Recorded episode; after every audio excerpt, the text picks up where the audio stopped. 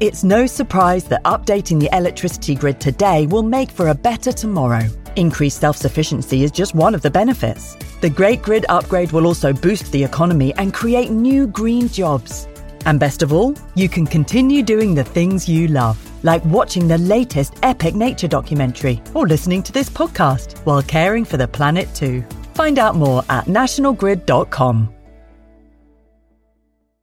Another day is here, and you're ready for it. What to wear? Check. Breakfast, lunch, and dinner? Check. Planning for what's next and how to save for it? That's where Bank of America can help. For your financial to-dos, Bank of America has experts ready to help get you closer to your goals. Get started at one of our local financial centers or 24-7 in our mobile banking app. Find a location near you at bankofamerica.com slash talk to us. What would you like the power to do? Mobile banking requires downloading the app and is only available for select devices. Message and data rates may apply. Bank of America and a member FDIC. When you need mealtime inspiration, it's worth shopping Kroger, where you'll find over 30,000 mouthwatering choices that excite your inner foodie. And no matter what tasty choice you make, you'll enjoy our everyday low prices, plus extra ways to save, like digital coupons worth over $600 each week. You can also save up to $1 off per gallon at the pump with fuel points. More savings and more inspiring flavors make shopping Kroger worth it every time. Kroger, fresh for everyone. Fuel restrictions apply. There's no better feeling than a personal win, and the State Farm Personal Price Plan can help you do just that. Talk to a State Farm agent today to learn how you can bundle and save with the Personal Price Plan. Like a good neighbor, State Farm is there. Prices are based on rating plans that vary by state. Coverage options are selected by the customer. Availability, amount of discounts and savings, and eligibility vary by state.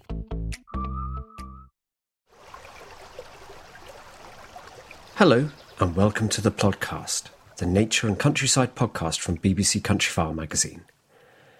My name is Fergus Collins, and I'm the host of the podcast. So, this season of 12 episodes is devoted to the magic of water, and in this, episode 4, I invite you into the genial company of naturalist, author, and angler Kevin Parr. Kevin takes us on a very short journey from his home in Dorset to a local lake, when we spend the day with him discovering the enchantment and the frustration of fishing. Will Kevin catch his prized quarry, a big perch, before night falls? Or will he freeze in the January cold? Listen on for a gentle, joyful adventure and a very surprising nocturnal guest right at the end. And later, I'm joined by the podcast team to reveal our listeners' sounds of the week and to delve into the podcast postbag. For now, though, it's over to Kevin.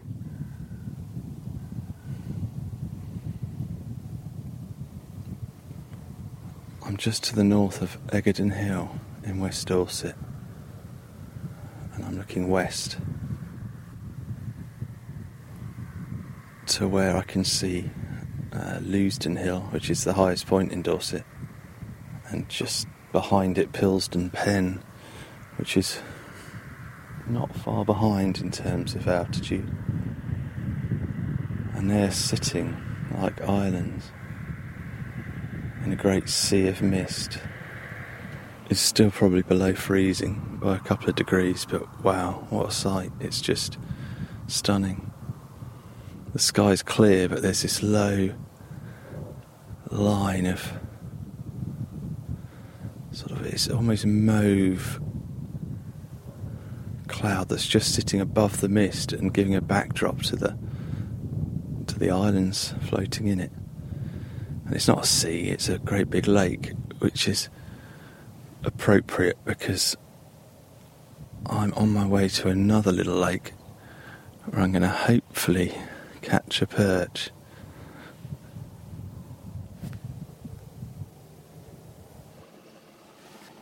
It's mid January. We're in lockdown. But fishing's permitted as a form of exercise. And as long as you stay very local, which I've done. Oh, grey wagtails just, you may have heard it. It's just come and almost landed at my feet.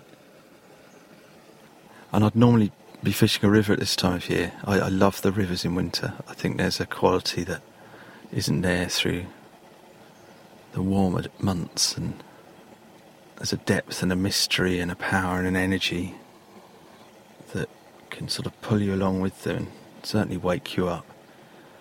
Ponds and lakes tend to just slip into torpor somewhat. Needing to stay local to abide by the rules, I'm just a couple of valleys from home. I had a series of lakes that are spring fed. You can probably hear a little inflow beside me. And uh, the water's actually pumped up through chalk aquifers. It's, it's a strange geology. The soil that's overturned in front of me is that sort of reddish clay, and yet the water is is basically chalk stream fed. It's quite odd, but quite unique, and it's created these lovely pools. They're really quite stunning, and there's some good fish to be had as well. And today I'm I'm going to try and catch a perch. That's my aim, and I should catch small perch. There's lots and lots of little perch in these lakes, but there's one or two bigger ones. They're quite the stock's quite natural, and each pool has got its own character, its own its own ecology, which is fascinating. They're very different, even though they're dug next to one another. Um, there's about seven, I think. A couple with extensive weed growth, others that are slightly more shaded, that are slightly deeper and water's clearer and less algal bloom. And in each pool, you have fish in different stages of development and life and age. And the perch, they do quite well. They obviously breed well. There's abundance of small five, six inch fish, and each year class thins so that the ones that really interest me, which are sort of two pounds, there's not many. There's just a, a, handful in each each lake, so they're quite hard to find. They're a predatory fish, eating fry, insects, invertebrate life, whatever they can find. Really, they're not too fussy. They're stirred a lot by amino acids. I feel and I've got worms and maggots that I'm going to use as bait. And a worm might just sort out the bigger fish, but we'll see. I'm going to probably start off with, with maggots and lighter tackle than perhaps I might expect to finish the day on, just to see if I can get some bites and see what's happening and gauge it from there. Because as beautiful as the day is, it's not very good for fishing, and it's worsened slightly by the fact that having had a really decent cold snap for a couple of weeks. Um, earlier this week, the, the wind pulled round to the south, and we've had sort of three or four days of incredibly mild, damp weather, which is great for fishing. Um, water temperature goes up, fish are cold blooded, they respond to that and uh, will feed very heavily. But last night we got the front of uh, an Arctic blast that's come down, well, from North Scandinavia probably. It's dumped a lot of snow on the northeast. And it's sent the temperature tumbling again, so it's a hard frost. And uh, it would have knocked the temperature of the water down a bit and made it quite difficult. But uh, we'll see. We'll see how we get on. I've crept down to the very bottom lake, which is probably the biggest lake on the complex, and being the furthest away from the car park, it's the least fished, and that to me makes it probably the most interesting. I do have a bit of history here as well. I've, I've always fancied it for big perch, and this year I finally caught a decent one from this pool, but they're they're few and far between. I'm getting my voice down. I've I've crept round to where an alder's creating a little bit of shelter on the near bank, perched. I mean, they're ambush predators, and the bigger fish, which are often solitary, will typically sit in places with a bit of uh, cover over their heads and just wait for a bit of food to pass. It's only a about two and a half, three foot deep, and it's crystal clear. So I've crept up on almost on all fours. I've got my knees a bit damp, and I'm going to drop a bait in just alongside the trailing branches.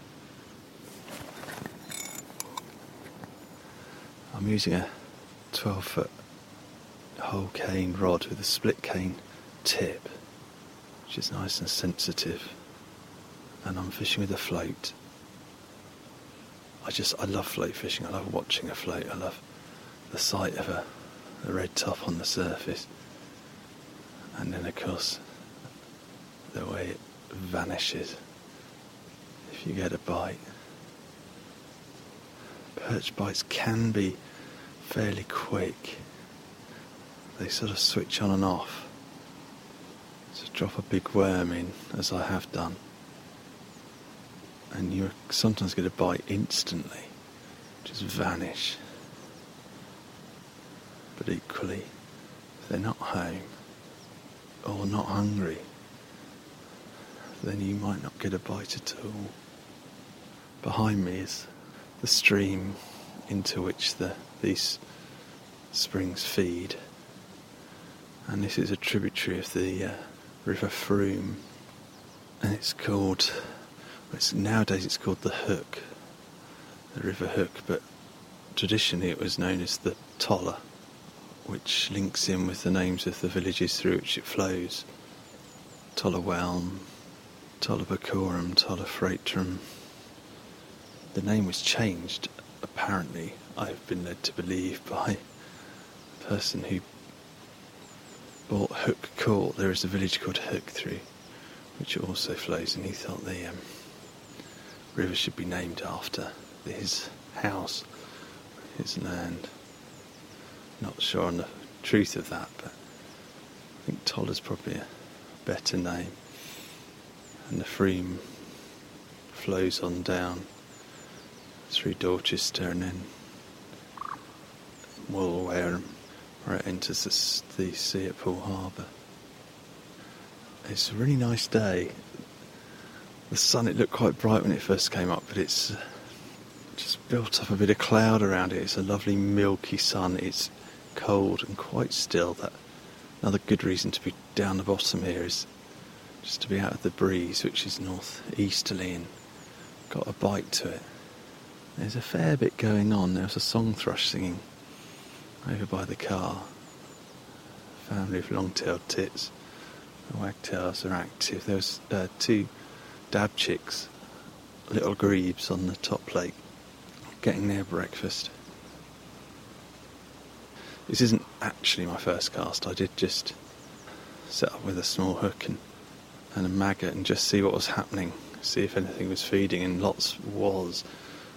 Of course, a quick succession of small rudd and small perch, which gave me a fair bit of hope for the day actually, because the water temperature is obviously not plummeted too much, as it shouldn't really. If it's aquifer fed, just the air takes a bit more time to sink the temperature, but hopefully, there's a chance of a good perch. But not on this cast by the looks of things. But what I'll do is uh, creep around, drop a bait into some likely looking spots, and just just hope that I drop it on a perch's nose. I'd like a pound plus fish would be really nice. Just to put a bend in the rod. Two pound would be the icing on the cake. It's uh, mid morning already. Probably even late morning. It's so still. So soft. Perfect winter's day. Really clean air. Crisp and cold.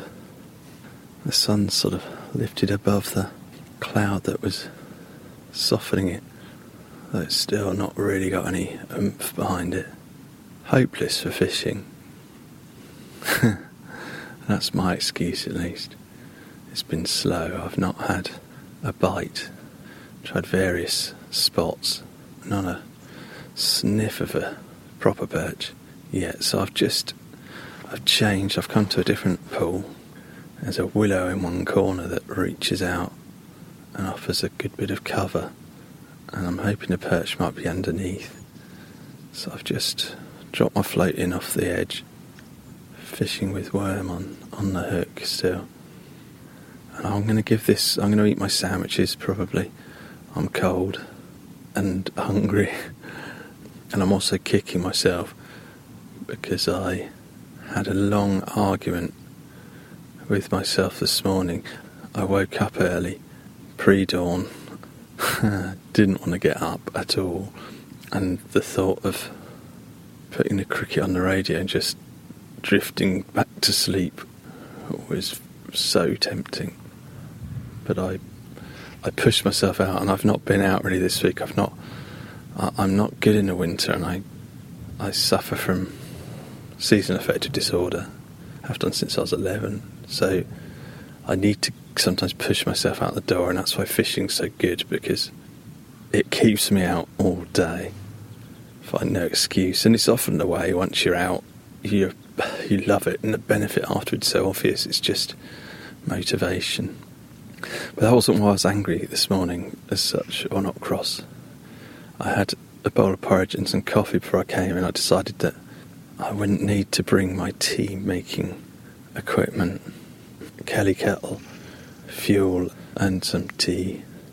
And I didn't, and I argued with myself for far too long. It would be busy hauling in fish or far too active to need to stop and have a cup of tea and oh, what an idiot. So I could absolutely murder a cup of tea right now. I've moved back to uh, the bottom lake where I started. I could only only find small fish elsewhere and a couple of other anglers have arrived, which has tied up some of the other spots I'd hoped to try. And perch being predatory are low light feeders. They feed mainly by sight. So bright conditions are not much good for them at all. They'll just sit and wait. And then as the light goes, they'll have a feeding a flurry, sometimes only for a matter of minutes. But it's, it's odd how a spot that's felt been absolutely dead all day can sometimes just suddenly come alive as the light goes and then just switch off again. And it's interesting to watch perch. I remember a day on the River Kennet with my friend Martin. He and I were just crossing a little footbridge over the river. And as we crossed this footbridge, we just looked down, and there in the margins was this big perch, just tucked up against the reeds in about 15, 18 inches of water. And Martin had his lure rod, and he just dropped a lure in front of its nose, and nothing happened. And uh, he said, That's okay, I'll try a different lure. And he was, you know, skulking around, being very careful, and realised that having not scared it initially, this fish just didn't seem bothered. And he was up on the bridge, and I joined him, and he was literally boshing this, this thing on the nose with the lure, and it just, nothing, nose didn't stir at all. And it was a good fish. It would have comfortably been Martin's biggest ever, so he was going to persevere and he went off, changed his tackle, got a worm, put the worm in front of it, nothing. Went back, changed tactics again, different lure, and then finally, after about an hour, just sort of nudging this little plastic lure in front of its nose, it just slowly opened its mouth and just gripped the end, and he lifted it up, and this fish just came up slowly, and then just let go, and then just slipped back down again. And this game went on for another hour probably. I think Martin spent two hours trying to persuade this fish to do something. And finally, he was back on a worm, and I'd come back up to watch again. I'd, I'd having better luck downstream.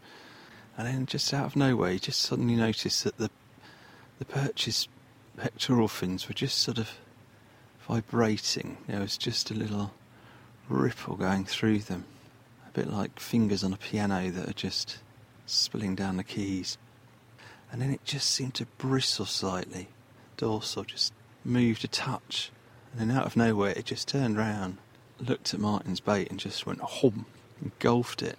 And Martin was almost too surprised to strike, but he didn't. He lifted the rod, set the hook, and was attached to the biggest perch he'd ever hooked. And of course, it pulled out into the main current. The hook pinged out, and it swam off, never to be seen again. And Martin probably hasn't smiled since. I just had a lovely view of a sparrowhawk, which just dashed over my right shoulder. It can't have been much more than 10 feet away. I heard it before I saw it and looked up, and it just went low across the lake, and then, as they do, they sort of follow the shape of the land almost as though they're magnetized to it. It's gone up and down, up and down, and into a dead tree, and I can't quite pick it out. And aside from leaving the Kelly kettle at home, I uh, left my binoculars in the car. This is a good spot for bird life. It's the kingfishers that are up and down most of the day. It's uh, excellent for hirundines and swifts in the summer, absolutely alive with them.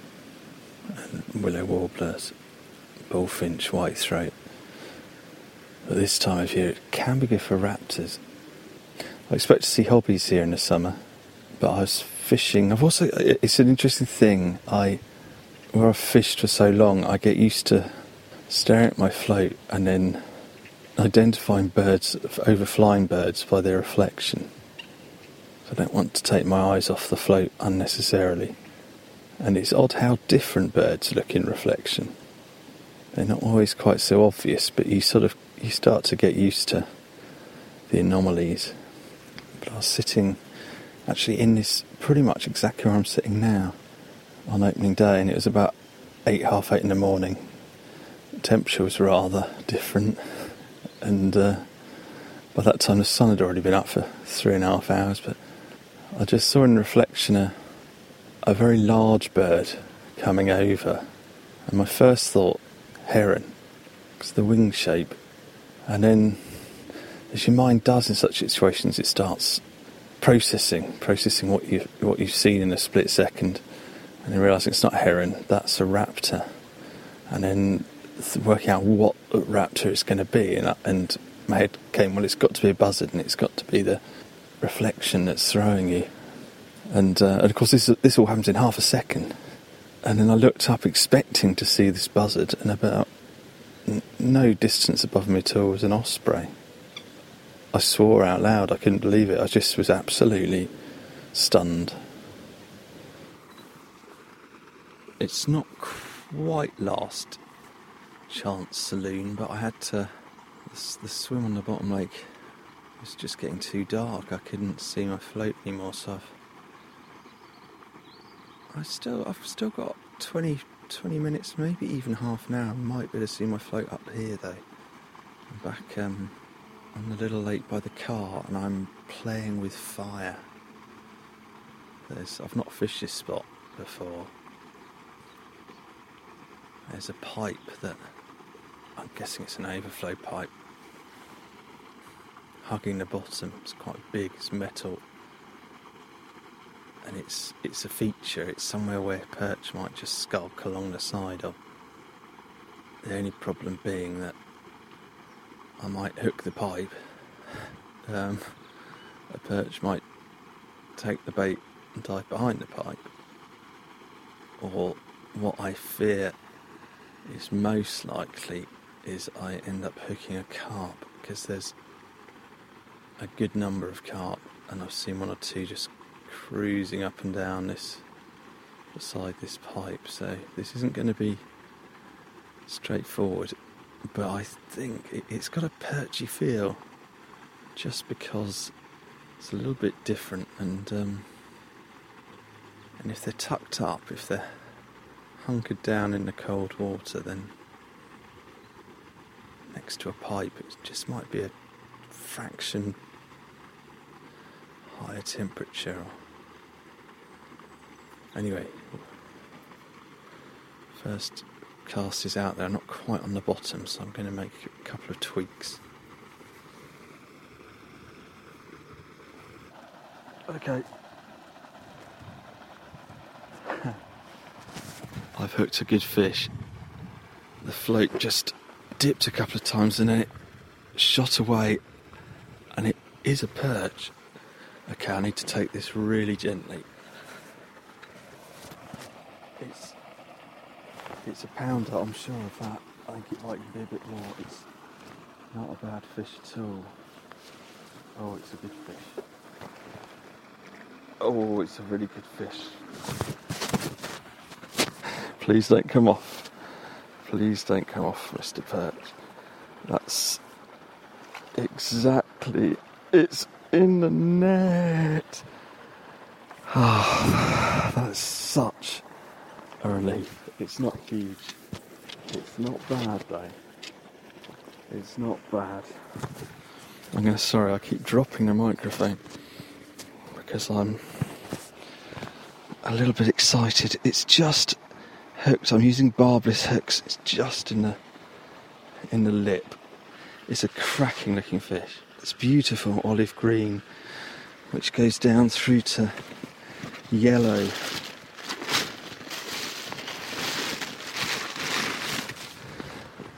Uh, um, down the down near the fins, and then lovely orange red fins, and a white stomach. Oh, it's it is a two pounder. It's over two. It's two pounds three ounces. And that is very, very satisfying. That's a lovely fish. And I'm going to put it back. Uh, let's see if we can hear it splashing, splashing away. I'm absolutely delighted with that. Just watching it now drifting off straight back to the pipe. See, it's so well in the clear water. And it's go- it turns sideways and zipped under the pipe, and back it goes. Well, that's fantastic. Absolutely fantastic. I'm, I'm going to cast again, of course, straight away. I've still got the same worm on, in fact. Um, but perch don't often swim alone. And if there might just be a little feeding spell here that I can capitalise on. Half an hour ago, oh, a little bite straight away. A little bit earlier, I, I yeah, I've got another bite, and it's another good one. Oh, I don't believe this. It's trying to get under the pipe again. It's taking line. Oh, it has managed to get under the pipe. Can I get it? I can just turn it. um, wow, this is amazing. It's a similar size to the other one. Could almost be the same fish. There it is. and that maybe not quite as big. In fact, it's it's not as big. It could scrape two pound, massive mouth. You could um, get a half pound fish down in there quite easily.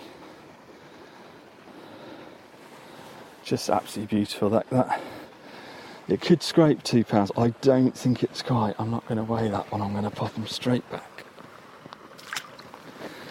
because, of course, I've still got the same worm. I might get another one. Isn't it funny? I've fished here for nearly 10 years. I've never tried this spot. And yet now I'm thinking about it, it's so obviously a good perch spot. I could have, I would have happily not caught anything today because it's just been such a beautiful day. I've got out the house, I've got some sun on my face. I've seen things, I've felt things, I've smelt things. And I realise that's all I need. And fishing in a little bite. oh my word. It is a cliche, but it is just an excuse for being somewhere like this on a cold January day. And the line, the fishing line, connects me. It connects me to this world that I can't exist in. The world that I'm attached to is a world so full of mystery. And these perch, and you walk around these lakes, and it just looks, they look empty. They don't, you wouldn't think there was any fish in here at all. Oh, I've just gone from elation to desperation. Not that I should be complaining. I had a, I, had another sort of smaller half pounder, and then it's it gone quiet for a bit. I was just about to give up because I can barely see the float, and then the float just shot under, and I've. I thought for a minute it was a carp because it was a heavy, big, heavy fish, and then I could see it down in about six foot of water. That was a big perch I've just lost. I had it on for some time and I started fiddling with the phone to try and record the fight. And I should have just, oh, I've got another bite. I should have just concentrated on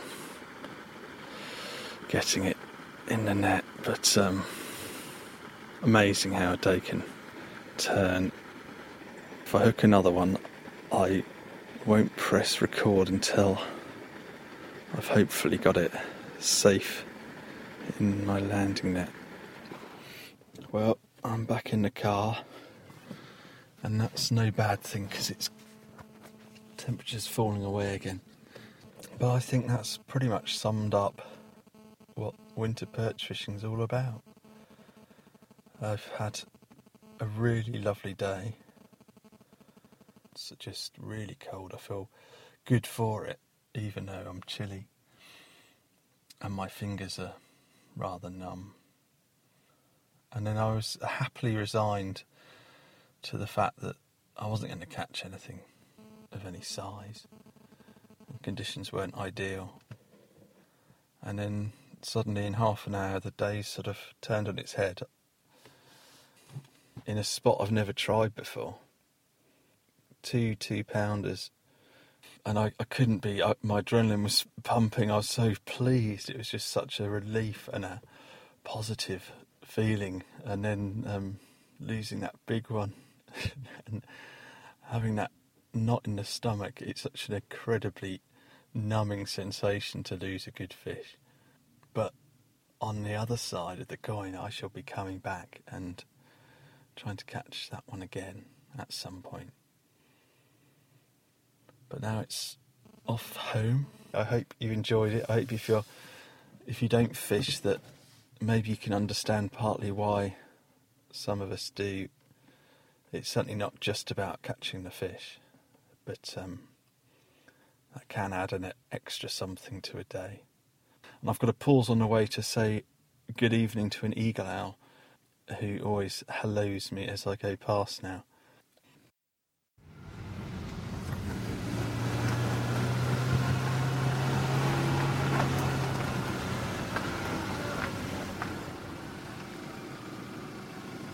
Woo!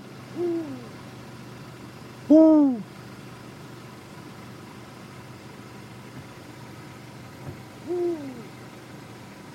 Woo! Well, thank you to Kevin there for a wonderful day by the lake, showing us really the joys of fishing. I'm joined in the virtual podcast studio again by Jack and Hannah. Great podcast. I, I know you've both listened to listened to it. Um, but what should we start with the ending? I think that brilliant ending. Yeah, adorable ending. He hoots with eagle owls. I did ask Kev what on earth was going on there, and he said it's not a wild eagle owl. It's a owl that lives in an aviary somewhere on his route home. Whether it's I don't know whether he, I think he must have stopped the car. Get he gets out and hoots at the owl, and the owl hoots back and uh, that's their little hoot hoot off that they have, um, which I thought was a lovely end. Um, so, what did you think of Kev's? I, as as I know for sure that neither of you are anglers. What did you make of it as a? I thought it was great. I, re- I really enjoyed the episode. I mean, I've I've never been fishing. I've never attempted to. I've never been offered. I've not. I've just never done it. But I could understand why people fished it it always seemed quite a peaceful, relaxing activity, and it was quite interesting because I always thought it was relaxing because you were fishing, you were trying to catch the fish, but it does seem, especially from this podcast, it's also a chance just to listen to where you are and appreciate the surroundings, not just concentrating on getting the fish. Although, I mean, there was a bit of fury in the podcast of forgetting the kettle for the tea and. I know. yes, I felt, I felt so sorry for him. I know it really did sound like he was um he was he was clearly upset, wasn't he? Yeah, and and the story of the fish that just couldn't be bothered to be caught. he? You know? So nice. And then the story of the one that got away, which is in almost every angler's armory, is um, the, the big the big fish that got away. Uh, Hannah, what did you think? Would you would you, are you tempted to um, take up fishing, go fishing, even look at look at a fish? No, no, no, no. Um, I, I famously, um, I'm not that interested in fish. Like, I don't, I don't understand why people like fish. It's just something missing in me that hmm. just is not interested in cold-blooded animals, except for newts and slow worms. I was really soothed by this podcast. It's really something about Kevin's delivery that is so cozy and really draws you in. And although I'm not interested in fishing, you can see the appeal of sitting there and quietly observing the landscape. Um, and there was a point where I was like, oh, I understand this now. Like, I get it's fishing's not about fishing at all, is it? It's about being in the landscape. But when he does actually catch something, that's the moment his voice goes up and he starts getting really excited. And I'm like, I know, it is actually about fishing. It's about fish. He's happy now. It's about both, yeah. But that's a lovely thing to say. I think, yeah, you're right, it, and I think that's a great thing that he's managed to convey there in 30 minutes is the joys, the many faceted joys of of sitting by a river. I like the way that he said the line and the rod connect him with a world that he doesn't, um, he's not familiar with, or he could he can't explore. We humans struggle with unless we've got lots of equipment. I also think the star is the perch. Now, I, I do like fish I, because I do. I think they're really beautiful. I love their little the, the, the scales and patterns and silvery. You know, that they, shimmer in water, and they, they. I've always been fascinated by the sort of denizens, denizens of um, watery places. So I did a little bit of searching because I don't know an awful lot about perch. I know they're very pretty and um, sort of spiny, and uh, my brother once caught one, which made me very jealous. But in this book here, I discovered, to my great surprise, this is freshwater fishes in Britain. This is from my library of my natural history library. It's quite an old book. Uh, there's lots and lots of authors, so I won't go through them all, but it's published by Harley Books. It talks a lot about perch, all the sort of dr- kind of dry information about you know how long they live, how big they grow, and where they live. But it says that during the Second World War, when food rations were at a premium, small perch from Windermere were canned for human consumption and marketed as perchines or perchines. Perch are still regarded as good eating. Anglers today tend to return them alive to the water. I thought it was really interesting that there was actually a inland freshwater fishery for perch. Now, this is a really this is a a great charity shop find of mine, a guide to the freshwater fish of Britain, Ireland, and Europe, by Roger Phillips and Martin Rix. Now, Roger Phillips is quite famous for his foraging guides and tree guides. He's, um, and this is quite an old book, and it has these lovely profiles of fish, and they're quite they're written with a lot of personality. It's a really good book if you can ever find one. I think it's out of print now, as I fumble to find page seventy four. And he says because he's tried all these fish, and he says cooking perch is, the, is this little bit. Perch are excellent to eat and unjustly neglected in England. In Switzerland, where good specimens used to abound in most of the large lakes, Egli fillet or Egli filet is a great speciality, as good as a fillet of sole. I found smaller specimens delicious when cooked in a small smoker. If very fresh, they need not be cleaned. There we go.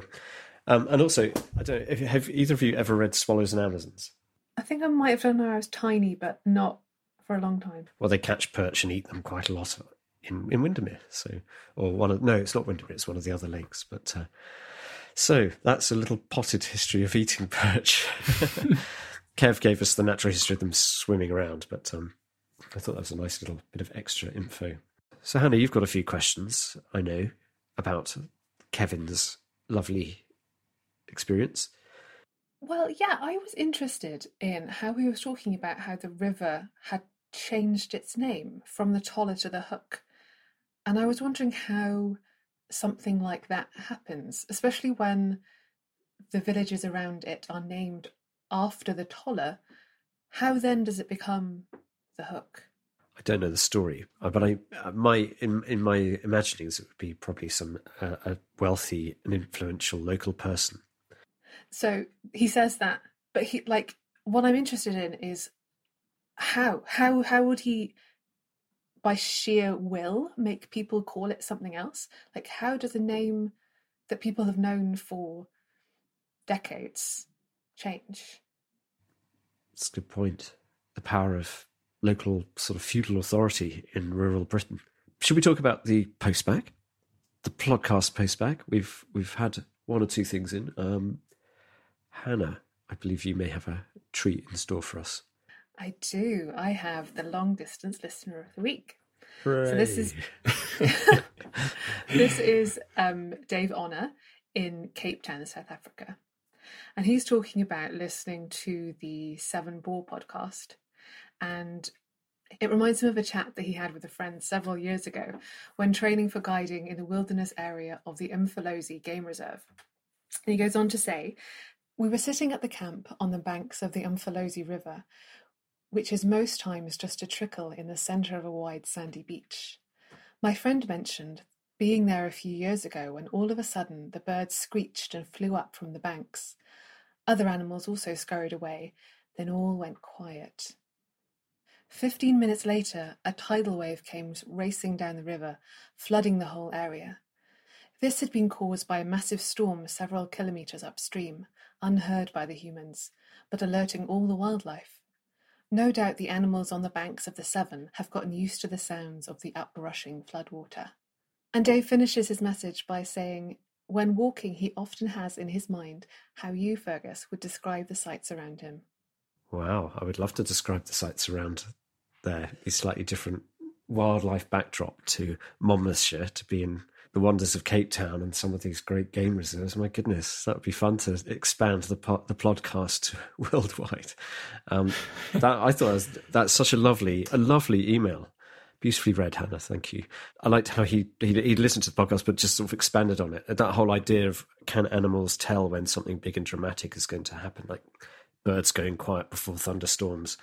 On the Severn, it did go very very quiet just before the the bore came along. But beforehand, we were looking. You know, are the dogs going to start barking? Are the birds going to start flying backwards? You know, that sort of thing.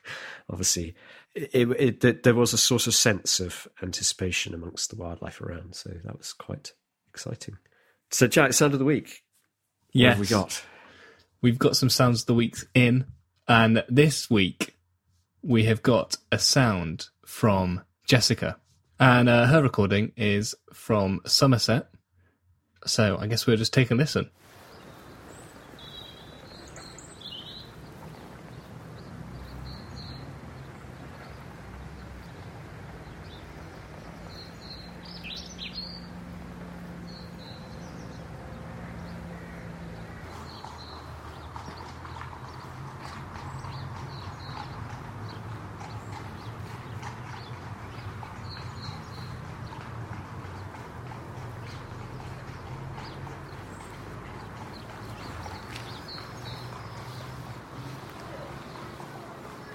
I love this one because of the horse's hooves. It's so sweet. I was going to say, I don't know whether it's just me and it's because I know it's cold outside, but to, to me, it sounds cold. Mm, it's got a sense of coldness. I think it's the um the robin. Yeah, I, I think it must be like the robin and just the sort of the quietness of it just sounds very wintry and a bit chilly, which I think is quite an interesting thing to notice. yeah, yeah, yeah, yeah. I've I've also I have got a sound of the week, which I I hope you won't mind me inflicting on you. It's also cold. Have a listen to this. That metallic sound. It's sort of very satisfying. It's very thin, the ice. It's only had one night of. There you go, splosh cast, crunch cast. The thing that came to mind when I heard it was robot crisps. the very sort of metally crunchiness to it. Yeah, it does have that. It's very interesting that it's a natural sound that it sounds unnatural in a way. So I was out recording because it's there's been so much rain of late. Although today is a beautiful, sunny, clear day, which is why I got out to, to try and do some recording. But the rain had caused a lot of the little streams and the River Usk near, near to me here in Monmouthshire to burst their banks, and there's so much water in the valley. So I thought I'd try and get out. And then overnight it was really cold, hence the clear, clear skies this morning, and a lot of those flooded fields had frozen, creating these very thin, thin ice. Almost, I mean, you, I'd have loved to have gone ice skating, but obviously I was in my wellies and it was only like a millimetre thick. Well, that's about it for this week. We've had fishing, we've had ice, we've had news from Cape Town. Um, thank you, both of you, for joining me again. It's lovely to have your company and your thoughts. And we'll see you again next week.